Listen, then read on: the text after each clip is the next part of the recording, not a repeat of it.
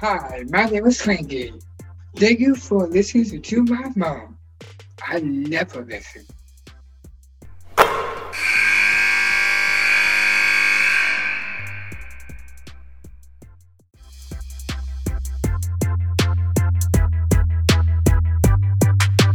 Welcome to Nothing But Net. Debbie Antonelli, along with the head coach from Duquesne, Dan Burt. Dan, in your 10th year as the head coach, I'm so glad to see you. How's it going? Things are well. We just uh, got off the road uh, late last night and uh, came away with a victory against St. Bonaventure. Yeah, so uh, you brought it up. Let's not lose the top line here. Are you kidding me, man? 20 triples in a game? Come on. Yeah, you know, last year when we played at St. Bonaventure, we uh, had set the school record with 19, and uh, we knew that we were going to play well uh, yesterday, but we didn't expect to break that record uh, the very next year. And uh, yeah, 20, uh, 23 pointers in a game. things were flowing like water, and the kids had a great game and really enjoyed themselves.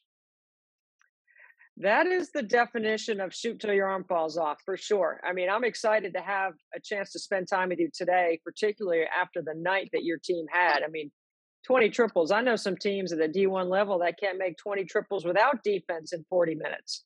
I mean, that, that's just amazing what you were able to do. So tell us what it was like. Like, are they coming in a barrage of threes? Are they coming in transition? Um, give us a breakdown. Uh, basically, immediately uh, from the moment the game started, uh, I believe we made our first seven, and uh, mostly out of transition. Um, we didn't run a whole lot of sets yesterday. Uh, they they did not find us well in transition, so we got a lot of good looks there. Uh, but you know, we've got Tess Myers, who's a sophomore. Uh, here from Pittsburgh, Pennsylvania, and she's one of the better three point shooters in the country. And uh, Amaya Hamilton, who's our starting four, uh, also had an unbelievable game uh, with shooting the ball. I believe she was four for six from the three point line, and uh, you know, it, just about everyone on the team except uh, one or two players that could play. Uh, we were a little shorthanded yesterday. Uh, one of our better three point shooters, Lauren Wasylson, a transfer from Xavier, actually is one of the ones who didn't have a triple. but as you go down the roster of available players, most everyone made one yesterday, including our walk on.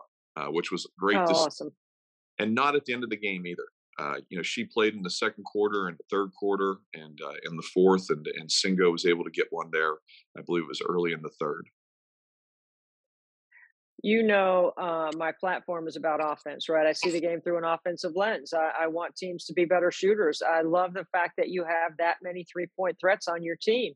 When you're putting your game plan together against different opponents in the A10, and there's some really good teams in the A10, so I know there'll be some other teams that will guard you in transition. Uh, when when you're moving the ball and you're playing like that, that can't be a better validation for your system than what you witnessed last night, is it? We've we've shot the ball pretty well all year. Um, not quite up to the standard of what we had expected uh, this season, uh, and and a reason for that is, is we, we, don't really have a lot of downhill drivers, and so people have been able to crowd us and use their athleticism uh, to force us to take more contested shots than what we would normally like. Uh, we've tried to address the uh, that area in a number of ways, and uh, I think it's one reason why we're 16 and 10 as opposed to maybe 19 and, and 7. Uh, we've lost a couple close games where we didn't shoot the three quite as well. Uh, but when we go out into recruit, the recruiting world, the ability to shoot the three is incredibly important, especially from our post players. Where does your offensive philosophy stem from, Dan? You've been around the game for a while. You've been around a lot of different influences in your life around how you want to play and, and what you like to run. Who would you say are a couple of people that have had the greatest influence on what you do offensively? Uh, our, our, former assistant Matt Schmidt uh, had run our offense. He was our offensive coordinator. We're a little bit different. Uh, we have offensive coordinators and defensive coordinators, uh, and and Matt, uh, who's now working in administration, was was a very good offensive coordinator. Uh, my my old college coach Jim Crutchfield uh, who's uh, sort of become a, a, mythical legend in college basketball, uh, led West Liberty State to one of the best records mm-hmm. over his career. Now he's at Nova Southeastern with the men's team, and they play a unique style. Uh, and Kim Stephens, who just won the Division two national championship at Glenville uh, State College this past season, uh, she has adapted that style. Uh, I really enjoy the way that those teams play, which is fast, oftentimes with a line change in and out uh, after 45 seconds, and, and, they really emphasize the three. It's not a Grinnell system; it's more closely related to yeah. Loyola Marymount. Um, it, it's something that I really enjoy. We haven't quite adapted that totally. We don't have the roster to do that, uh, but uh, th- those are people that I really take a lot of enjoyment from watching the game and learning from. Uh, but obviously, uh, what Steve Nash did with with uh, with Coach there with seven, seven seconds or less Suns also, uh, we try to shoot it early and often. Um, we just like it to go in a little bit more. I love that style. Did you give the offensive coordinator the day off uh, after that performance? No, we uh, we have a couple scholarships to fill in the transfer portal, um, and so we'll be right at it at 11 a.m. We actually have a meeting with a young lady. Um, our offensive quarter coordinator right now is Vanessa Abel, and Vanessa played for us at Duquesne, and uh, she's a young woman who's a bright star in the women's coaching world. Uh, Vanessa uh, was a, a, All Atlantic 10 player before going to play professionally overseas uh, at the Euro Cup level and uh, we really think really highly of what her future is going to be. And you know, she's destined to be a head coach soon. Uh, last night she called a terrific game. We also put a, a, set or two in that allowed us to have some isolation plays for Amaya Hamilton, and uh, just she's done a really good job in her first year as our offensive coordinator. Well, I wrote her name down because you know I quite often get asked uh, who's up and coming and who are the next, and so I love that uh, Vanessa's somebody I'm going to be checking out. Okay, so Dan, you know what like I mean, Pittsburgh, I know you sit right there on the corner next to Pitt, and, and you got um, such a great hotbed of basketball in that area. I can't let you go without talking about the McConnell family. Megan McConnell, in particular, who is your point guard, who I love, who can score and dish, but she also seems to be your best rebounder. How many times have you had a team with your rebounder is your point guard that uh does get you in transition so quickly?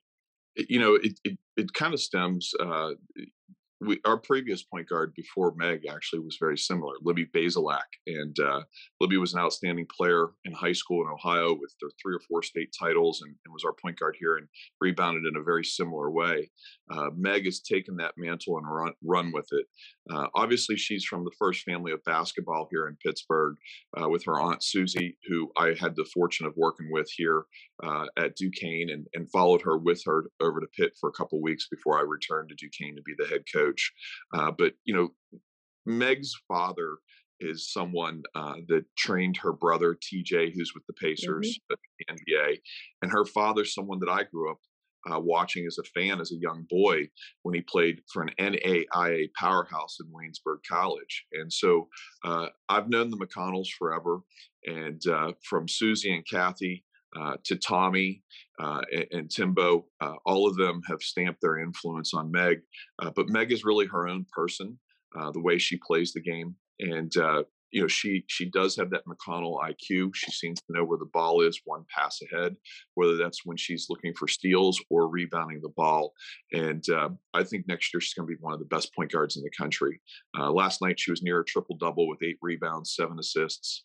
I think she had 11 or 12 points and she had a couple steals also um, and and she's and that's in about 20 minutes of playing time uh, again wow. i think will be one of the best point guards in the country next year that is uh, Caitlin Clark like numbers, if you don't mind me saying, in 20 minutes. That's pretty fantastic. Uh, that's the first thing that jumped off the page to me about your team is obviously you have a McConnell and that she's a point guard who rebounds. Uh, Susie, for the longest time, as you know, had the NCAA record for the most triple doubles in the history of the game until a lady named Sabrina Ionescu came around. And now we've got Caitlin Clark coming up right behind her. So you know, have you been to Sunday dinner at the McConnells? Because it's kind of on my bucket list. I'm just wondering what that's like if you've done that. No, uh, no, never, never, never done anything like that. Um, we see a lot of each other uh, in the stands after the games, and we see each other uh, at various gyms uh, across the city. And uh, you know, uh, Tom, who kind of got this all started, the oldest brother of Susie and, and Timbo, Tom was a, a, a, great player, and he just recently retired uh, from being the head coach at IUP, an elite Division two program. And uh, Tom's uh, grandson and my son actually play AAU basketball together. So uh, it, we may not break bread at dinner on Sunday, but we see each other quite a bit. you know what, Dan? If you get the invite on Sunday, bring me with you because uh, I've been asking for a long time to go, and uh, I haven't had a chance to get there. So I actually haven't gotten the uh, invite, but I'm sure they they wouldn't mind me sitting at the table talking point guard with them because that's that's something that I love to do. All right, about your son. Uh, you know, my I have three boys. My youngest son's a D two point guard at a small school called Emory and Henry in the SAC, and he's having an incredible experience. When I go to watch him play, I say nothing. I sit, I watch, I make no body language reference to what's happening, and I just try to keep my mouth shut. How do you handle going to your son's games? I am the exact same. Uh, you know, it, it, it's a situation where my, my son is a fifth grader, and you don't want to project fifth graders, but you know he's a very talented young man, and uh, he has the gift. Uh, my wife was a professional player. Uh, she's from overseas, from Hungary, and that's actually where my wife and children are right now.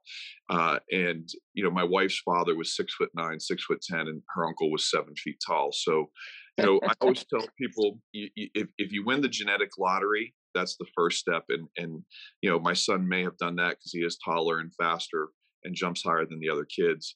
Uh, but the second thing is, is you have to love the process, and uh, that's hard to do when you're in the fifth grade. He certainly loves uh, the jerseys and the shoes.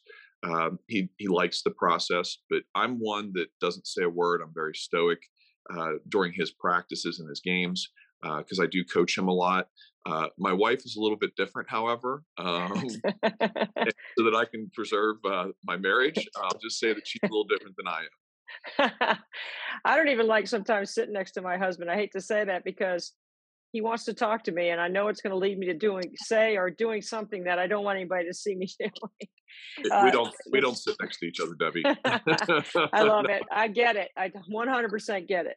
Okay, so look, this A10 race is something, man. I mean, it is good. That league is good. The quality of players, the coaches. It's a multiple bid league, many years. How do you see the league shaping up this year? Well, you know, obviously UMass and, and Rhode Island uh, are the uh, two front runners in the league, and Fordham is uh, right there with them uh, with their experience. You have all three teams that have a lot of experience. Um, for us, you know, we we did not play well for 40 minutes against UMass or against Fordham. Uh, we played well for about 30, 35 minutes. Uh, against Rhode Island, we uh, we were down the, almost the entire game, uh, but we got the lead with three minutes to go, and then we could not hold on to the lead. Uh, we feel like we can play with anyone within the league, uh, but you know Rhode Island and UMass uh, really are at the uh, at the head of the league, and then a Fordham team that has been really well coached by a rookie uh, head coach. They are, they have been outstanding. Uh, they're they're veteran, uh, they're experienced, they're older kids, and they really understand and accept their roles. They're really connected. Um, I feel like what George Washington has done underneath Caroline McCombs uh, has been really good. I think she's done a great job of coaching her team. Uh, and you know, you, you really once you get past Rhode Island and UMass, uh, anyone can beat anyone. Um, uh, you know, uh, the Richmonds, the Duquesnes, the Davidsons, uh, and I know I'm leaving LaSalle, and I'm probably leaving a few others out. You know, we're all kind of bunched up in there. And uh, I, I, would not be surprised that when we get to the conference tournament in Delaware, that we have a surprise ending. Mm-hmm. Um, you know, whether that's Duquesne or LaSalle or George Washington or uh, or Richmond. Um, I do believe that uh, UMass and Rhode Island are, are are at the head of the class, but it's going to take a an awfully strong, valiant effort from both of those clubs uh, to win the thing because there is such depth.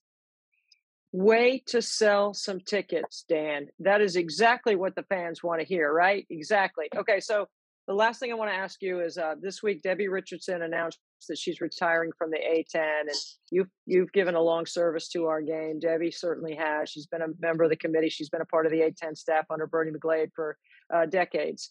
Um, Debbie is somebody that everyone in the game knows and appreciates her service. What would you say, because you're the first person I've had a chance to talk to since she's announced her retirement, about her legacy in the A10 and what she's done for women's basketball?